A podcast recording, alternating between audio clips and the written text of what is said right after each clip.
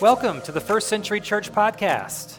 My name is Stephen Wilhoy, and I'm the lead pastor at First Century Church, and it is an honor to have you with us today. The goal of the podcast is simple we want you to be encouraged, challenged, and inspired to go further in your faith than ever before. If you'd like more information about the church, you can visit our website, firstcenturykc.com. And if you happen to be in the Kansas City area anytime soon, we'd love to have you join us for one of our live gatherings to connect with you in person. Again, thanks for joining us today, and we hope that you enjoy today's message. I want to start out today with an, an ancient Chinese proverb that you might be familiar with. And it simply says that the, a journey of a thousand miles begins with a single step. That's true.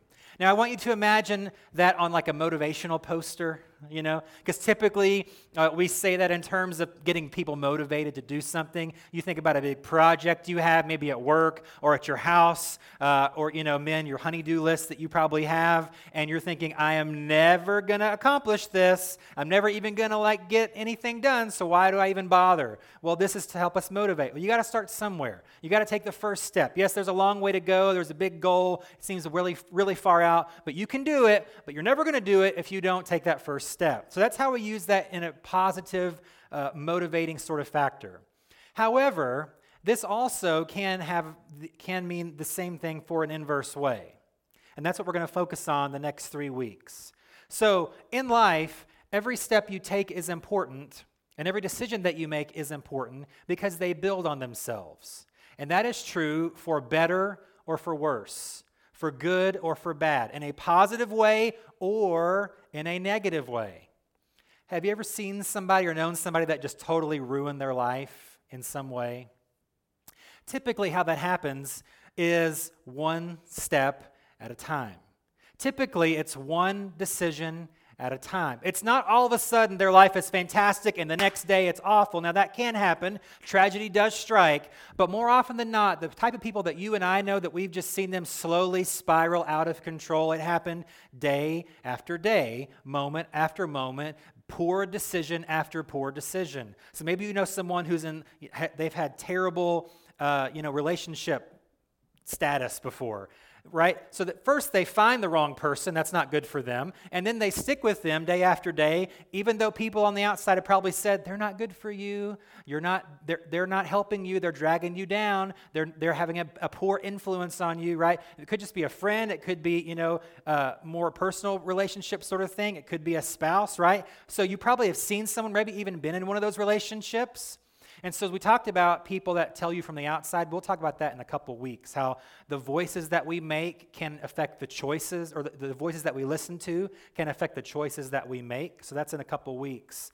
Um, and so, and it's the same thing with any sort of downward spiral that we see from anyone. It's step by step, decision by decision, because a journey of a thousand miles, whether positively or negatively, begins with a single step and continues step by step. So, with that thought in mind, this week we're starting a series called How to Get Out of Your Own Way. What we're trying to do is to accomplish what we just, or to really defeat what we just talked about. How we can see the steps that we're taking are leading us down a path that we don't want to go how the decisions that we're making are taking us, you know, I didn't I never thought I would be here. Well, if you retrace your steps, you'll find out where that started. And so what we're doing is trying to set up sort of these guardrails, these barriers to say, stop. No reverse course, you know, abort mission, all those types of things. We're going to look really at three strategies on how to get out of and how to stay out of our own way. It's this idea of self sabotage where I am my own worst enemy sometimes. uh, and that and there's really two reasons for self-sabotage. One of them is blind spots. We all have them. That's why we need people around us to help us say, "Hey, no, that they're not good for you." Or you probably shouldn't purchase that. Or that's not going to go well if you go down that road. We need that because we have blind spots. But there's also a second reason why we self sabotage, or a second way in which we do that, and that's what I would call pride spots. Because in your gut, most of the time, you know the right thing to do. In your heart, most of the time, we know what to do and what not to do, and we just choose to do what we want, even if it's to our detriment. That's a pride spot. Sometimes we do have blind spots. I don't know any better. I didn't see this coming. You know, they, they tricked me, or I was fooled, or misled, or whatever, or I just didn't know. But sometimes we do see it, and we just motor through anyway, and we destroy our lives, our relationships, our finances. Every area of life is up for grabs in this idea of self sabotage. Many times we get in our own way. So, again, for the next three weeks, we're going to look at how do I get out of my own way and hopefully stay there. And we're going to look at three keys, one each week, on how to accomplish that. So, the first one we're going to look at this week, the, the main idea today is to get out of our own way is simply this pay attention to the tension. Now, this is a phrase that I'm borrowing, and this is not my own. Now, the one I'm using next week is mine. I will tell you that up front. This one I'm borrowing because it fits this description of what we're going to talk about perfectly. The first key to getting out of our own way is to pay attention to the tension. So I'll, I'll describe what that is in a moment. First, I want to illustrate it with a story from the Old Testament of the Bible. We're going to be in 1 Samuel chapter 24. So if you have a Bible or you have your, your Bible app you want to follow along, we're going to work through a few verses in 1 Samuel chapter 24. Before we get into that specific story, let me kind of set up the backstory. A lot of you may know the outlying details of where we're going to be, but it's going to set us up perfectly for where this story uh, just sort of kicks off, okay? So we have King Saul. He's the first king of Israel ever in its history. And he was okay for a while, but then he really disobeyed God's commands one too many times, and God rejected him as king. He said, You're done. And not only that, but your son will never be king, and his like your line is over. It ends with you. It's one and done. And so soon after, unbeknownst to King Saul, uh, the prophet who's in charge of anointing the next king finds a regular old shepherd boy, not old, he's young, he's like 15, 16 years old, named David, regular kid in a regular family, anoints him as the next king of Israel. And their paths collide, we talked about a couple months ago in a previous sermon, when David defeats the giant Goliath, right? We, that's a pretty classic story. That's where David goes from nobody to somebody in a hurry. He becomes an instant celebrity, okay? Because he posted it on Instagram so they knew it was really happening. Because if you don't post it, it didn't happen. If you don't put it online, it never really existed, okay? So uh, David defeats Goliath. He becomes a national hero. And then soon after, he actually marries King Saul's daughter. He becomes the king's son in law. So, what happens though to Saul is that he begins to literally go insane. So he loses his mind. He becomes extremely paranoid. He, beca- he just becomes erratic, and he directs that toward David, who we aren't sure completely if he knows at this point that David's the next in line. He finds it out later. So he, he becomes so antagonistic toward David that at least on two occasions he attempts to kill David, who is his son in law right? So that's a messed up family right there. They've got some issues. They need some counseling. Dr. Phil, where are you? Let's get it right away. Maybe Jerry Springer. I don't know which kind of family they were. Either you're a Dr. Phil family or a Jerry Springer family. So, anyway, so uh, David does the smart thing and he sort of runs for his life. He just leaves everything and runs away. He is now a fugitive of the law. The king is after him. Even though he doesn't really have a reason to be, David's now a fugitive from the law.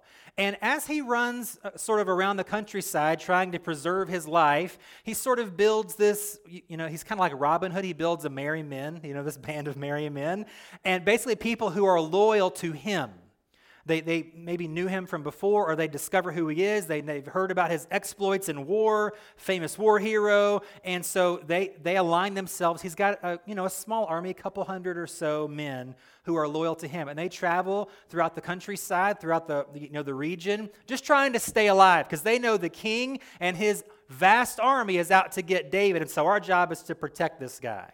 So that's where we find ourselves at, in, at the beginning of 1 Samuel chapter 24, is in this sort of scene. Saul, his basic mission now is to find David and kill him, and David's traveling with this group of, of men. So here we are, 1 Samuel 24, verse 1.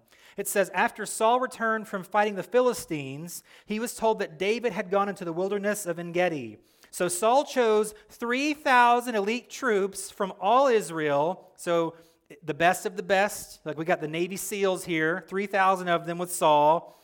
He went to search for David and his men, a couple hundred of them, near the rocks of the wild goats. That's a region there. Verse 3, this is an interesting but very important detail. At the place where the road passes some sheepfolds, Saul went into a cave to relieve himself. Now you would think, well, wait a second. The Bible's inspired, right? Yep. Every word, right? Yep. Why did God think this was important to let us know what Saul's doing right now? Couldn't we just skip that? No. This little detail here uh, is sort of embarrassing to Saul, you know, anyway. I mean, we all do it, right? So if this was like, hopefully he, you know, got toilet paper from the store before everybody went crazy. Hopefully he had some on him, you know. So he's there in this cave doing his stuff. But here's why this is important. The last half of verse 3 says this But as it happened, David and his men were hiding farther back in that very cave. Sometimes the stars just align, don't they? Like sometimes a plan just comes together. Sometimes you get so lucky in certain situations you cannot believe what's going on. David and his men, they hear Saul's looking for us. He knows kind of where we are. They, there's tons of caves in this region. There's, there's mountains here, all sorts of caves. They hide in this one particular cave, hide in the back so Saul's caravan of, you know, army rangers can drive can go by and they can then leave unspotted. But wouldn't you know it, they like, they're like, okay, they stopped in the middle of the road. They've been stopped for a while. What's going on? All of a sudden, they see this, you know, figure walking into the entrance of the cave. And then he, you know, kind of maybe goes around the corner to do what he's going to do. And they're like, pretty sure that's Saul. This is so weird. You know, it's like we've been they kind of been looking for each other, like, you know, trying to scope out who's doing what. You know, they got their maps out and their little pieces. I think Saul's here, let's move here. So they're very strategic, but it just so happens that this is kind of just laid in their lap. The very cave of all the dozens of caves, all the dozens of options that Saul could have chosen to do this, he goes in the exact one where David and his men are hiding. So here's what they say to David, his men. They say, Now's your opportunity. David's men whispered to him, oh, sorry, sorry, now's your opportunity. And I want to get it right here. They said, Today the Lord is telling you, I will certainly put your enemy into your power to do with as you wish. So David crept forward and cut off a piece of the hem of Saul's robe. Verse 5 But then David's conscience began bothering him because he had cut Saul's robe. Again, it looks like, and the, the David and his men see this as God has set you up here. The guy who's tried to kill you twice, who's hunting you with 3,000 of the best trained soldiers to kill you, like he's right here. You can end this right now. And they're even saying God has done God's given you a victory here. Go go do it. You know, just be done with this. And so it says, so, you know, David creeps up and he kind of, you know, it's, I, I think of this where he cuts the little corner off his robe. I think of this as sort of like when you're in school and you have, well, back in school, they used to have, you know, they would handwrite your grades on a report card. And they used to be A through F. Now they're all typed up and they're like random letters that I have to see what the chart on the front. What does that letter grade mean? Because it's not A through F anymore in elementary. It's just not, okay? So I'm thinking of like when you have that F and you try to change it into an A before you show your parents the report. That's kind of what David's doing here. He's testing the waters a little bit. He's trying to practice forging his dad's signature, you know, for the parent release form for the thing that he knows he won't be able to do. He's kind of doing that. He's cutting off the rope, seeing if Saul's going to hear him creeping up, and he cuts the corner off. And then it says, though, this is where we get into this idea, he felt tension about what he was about to do. Even though it seemed like God had set him up to do this, he cuts the corner off and he's like, okay, he didn't hear me. I'm like right here behind him. And he feels something. He's like, ugh. So David paid attention to the tension.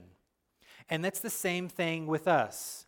There are certain moments in life, maybe even certain moments nearly every day, where we're going to face this type of moment where maybe you're about to send a scathing email to somebody for something that they did to you, and you're about to hit send, and you're like, ugh.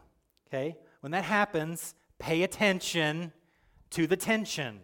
Maybe you get on this thread on social media and you're like, I'm going to tell them how I feel. And right before you hit the enter button, right before you send that, you're like, hmm, maybe I shouldn't do that. Pay attention to the tension. Maybe you're planning to make a purchase and it's a large purchase and you're getting ready to, you know, hand over the plastic and you're like, ugh, maybe I should re- redo the number. Pay attention to the tension. Maybe at work you're about to speak up in a meeting and you're going to take credit for somebody else's work and you're like, hey, boss. And they're like, yeah. And you're like, uh, you know, pay attention to the tension.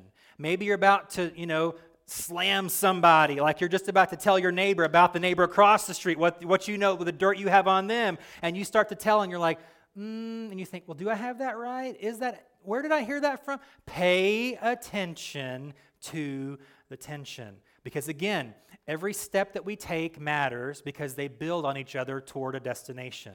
Every decision that we make matters because they build on each other to a certain result. And if we're not careful, we're going to take the wrong steps and do the wrong things that then get ourselves in our own way. And we wonder, why am I broke? We wonder, why do I not have friends?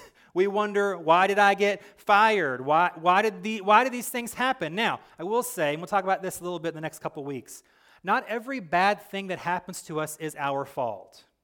Okay, there are circumstances that we can't control. There are things that we didn't have anything to do with, yet something bad or negative happened to us. But here, let me just give you a fact, and this is a fact that I know for sure, is that you and I have participated in 100% of our bad decisions. Again, not everything that happens to us is our fault, but every reaction that we have, we have to own. Every decision that we choose to make, we have to own. Every mistake that we find ourselves, ah, how did I get here? We have to own. Every step we take matters because it builds on itself. Every decision that we make matters because it builds on itself. So we have to pay attention to the tension. Typically, what we want to do is we want to resist that feeling because we don't like it. Ooh, I don't, ooh, that, er, mm, no. It goes against what I feel like I want to do we push, don't push it down. So here's, again, uh, just a quick recommendation. Uh, whenever you feel that tension, just stop for a second. Just take a time out, breathe, think about what you're doing, and then think about why I feel this. Maybe even take a second to pray about it. And you might say, well, that's not practical because I don't have all the time in the world to figure out every decision. Here's what I would say um, no decision is too urgent that it's worth wrecking that part of your life to just rush into. Okay? No relationship is, is worth anything to just, I'm not going to pay attention to how it feels. This doesn't feel quite right. There's something here I'm not sure about. Nothing's worth wrecking just because I, well, I'm on a time crunch here, or I, you know, I don't have time to weigh all the options. Yeah, I'm, I'm, I'm under a deadline. You know, nothing is worth uh, making mistakes that lead to ultimate regret. It's just not worth it. So sometimes the, the, it, it's out of our control because we wait, we pay attention, and then the opportunity's gone. Probably was a good thing. When we look back on things that we missed out on that would have been terrible, we're like, okay, I'm glad I did not do that. Or I'm glad that I waited and that opportunity went away because that would not, I wouldn't be where I am if I had said yes to that five years ago. I wouldn't be with who I am now if I'd said yes to them five years ago. So sometimes when we stop and things just disappear, that's good. So pay attention to the tension. So David pays attention to how he feels. Let's pick it up at verse number six. Here's what happens. David said to his men, He said, The Lord forbid that I should do this to my Lord the king. I shouldn't attack the Lord's anointed one, for the Lord himself has chosen him. So David restrained his men and did not let them kill Saul. David does two things here that are very important in this in these two verses. First, he makes the decision. He's about to do something, he feels the tension, and then he says, yeah, probably should not go through with that. So he made a decision to not go through with what he had every right to do. This man is out for blood. His father in law is trying to kill him. He has an army dedicated to his destruction. He probably, for his own self preservation, should go through with killing Saul, but yet, I don't know why I feel like I shouldn't. He decides, I'm just not going to do it. Then what he does is equally important. In verse 7, he tells his men, hey, you guys can't do it either. Because I'm sure they're thinking, okay, okay, we get it why you don't want blood on your hands. The next king, we don't want. Because think about that story to his grandchildren. You know, if he had gone through and killed Saul in the cave, he's now the king, right? Rightfully, he's been anointed. Saul's dead. He's next in line. But just imagine 50 years later, you know, talking to his grandchildren, uh, hey, can you tell us again how you became king and you killed, you know, your father in law? Probably doesn't want to tell that story, okay? And so he decides, no. And then, but then his guys are like, okay, we get why you don't want to do it. We'll do it. We have no problem killing this dude right here in the cave in the bathroom. No problem at all, David. Just get, give us the word and he's, he's gone. And he's like, Nope, I'm not going to let you take the fall for this for me. I'm not going to let you do my dirty work. That's equally important and equally true for us as well. Just because I can't do it doesn't mean then that I'm going to allow someone else to kind of circumvent, you know, my decision by, well, yeah, I'll do that for you and then it'll be fine. Ugh, does that make it any more right? Probably not. And it involves more people than then have more regret. We've widened the circle of regret if we behave that way. So that's equally important. So Saul or David decides I'm not going to do it. He kind of goes back with his men. You know, Saul finishes up what he's doing. He walks out of the cave, goes back with his men, and they, they start to you know, keep, keep going. And then what David does is he comes out of the opening of the cave and he says, Hey, Saul, you got a square to spare, bro? You know, I don't know if he, he probably, he doesn't say that. It's not recorded in Scripture. Um, he says, Yeah, you got some toilet paper stuck on the bottom of your foot, Saul. You know, he doesn't say that. He gets out and he just basically says, Hey, look where I was the whole time. And Saul's like, Wasn't I just in that cave? And his men are like, Weren't you just in that cave? And David's like, Yeah, you were just in this cave. Isn't that cool? I was here the whole time. And he shows him the corner of the garment. He says, Look at that. You see how close you were to, to not being alive anymore? Yeah. So he, he does this show in public for a specific reason. Then after he, you know, reveals himself and what could have happened and what maybe should have happened, here's what he says in verse number 12 and verse number 15. So he's talking again uh, to Saul in front of everyone, and he says this May the Lord judge between us. Perhaps the Lord will punish you for what you are trying to do to me, but I will never harm you. Verse 15, he says, May the Lord therefore judge which one of us is right and punish the guilty one. He is my advocate and he will rescue me from your power. So David makes this public statement, this public showing by saying, Hey, Saul, I had this opportunity. I had, uh, you know, basically um, I had the motive, you know, I had the opportunity. That's really how you convict someone of a crime in court. you know, you reveal, they had the motive and the opportunity, they are guilty. So just because you can do it doesn't mean you should. That's the whole point of this story here. Okay? David really had the right to do what he chose not to because he was aiming at a higher purpose. So he said he makes this public declaration and it does two things. First of all, it builds in future accountability because he says, he doesn't say, I didn't do it this time, but wait till next time. No, he says, I will never harm you. So he's building in another barrier to getting into his own way later on. Because what if he has an opportunity later to kill Saul? Well, he's already said publicly in front of a few thousand people he's not going to. So now he's built in accountability automatically. It's a pretty good move. And the second reason he does this is really David taking the high road here humiliates King Saul. I mean, he has to tuck his tail between his legs and go back home and kind of lay off David, at least for a while, because David's now clearly not a threat. He said, I'm not going to touch you. I'm not, God's going to judge between you and me who's doing right and who's doing wrong. I think we know implied here what he's saying. You know, David's right, Saul is wrong. And so publicly now, he's saying, Hey, I'm not a threat. So you can come after me if you want, but God's going to judge you.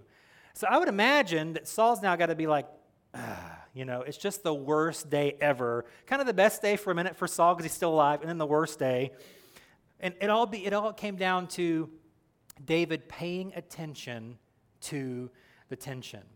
And we have to do the same thing. Again, in our heart, we usually know what we should do. We usually know what we shouldn't do. It's a matter of do we pay attention when that moment of decision actually arrives in our hearts, in our minds, in our spirits. Do we are we like David? Do we pay attention? So, here's the thing. You may feel weird about something in, in a relationship you have. Like feel weird about it for a minute. Like, don't just, let's just zoom through this and not even deal with the problem. Just, just, you know, ignore everything that's going on. Let's ignore the tugging in my heart that says I should do this or I shouldn't do that or I should say this or I shouldn't say that. Like, let it feel weird for a while until you decide what the right thing is to do. Again, even with like a purchase. So we can get our own way financially because we're like click, click, click, click, you know, slide, slide, slide, slide. It's like we don't really see the money that we're, it's, we, it's, you know, we all are in that boat. Amazon is, is like the Antichrist, I think, in some ways, okay?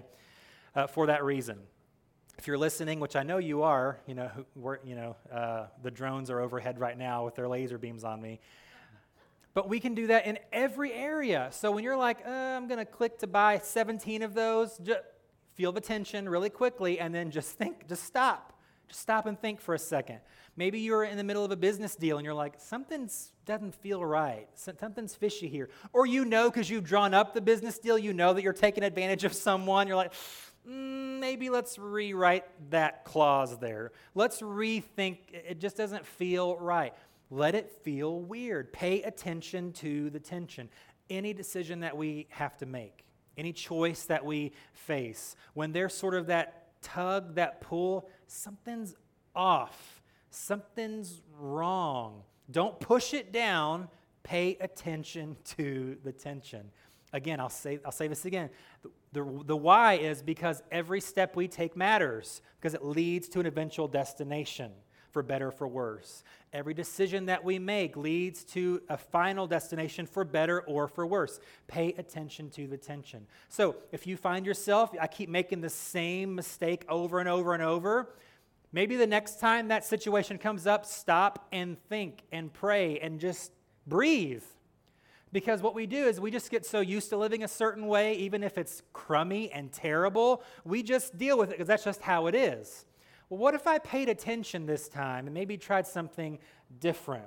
What if instead of door number one, number one, number one, that's the same heartache and disappointment and frustration and anger? What if I tried door number two? What if I stopped long enough to think and breathe and pay attention to the tension?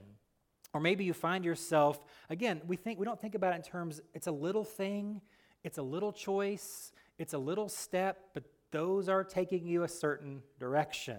And so maybe you find yourself, you know, from where you were a year ago thinking, how did I get in this mess? Again, retrace the steps. Where was that moment? You can't get back to that moment, but you can maybe put a fork in the road from where you are now to get to a different destination. That's how we stay out of our own way. It's really the first step, and this is the easiest one. The next two are going to be more difficult. So if we can kind of start to master this even a little bit and cut down on, you know, the way we don't want to go even a little bit, it's just going to make this thing called life so much better. So much freer. And really, you know, the Old Testament here uses this word conscience, but I, I believe that God spoke to David in that cave. And I believe that He gives us that same opportunity. Now, God did hardwire us, I think, with a conscience. We all have that. But if you're a person of faith, you have that plus the Holy Spirit with a megaphone saying, Stop it! Don't do that! Delete that! Don't say that. Don't go there. Don't align with them all the time. And we either choose to ignore what the Holy Spirit says or we pay attention to that tension. And that is, I think, the first and probably the simplest what the simplest key to getting and staying out of our own way.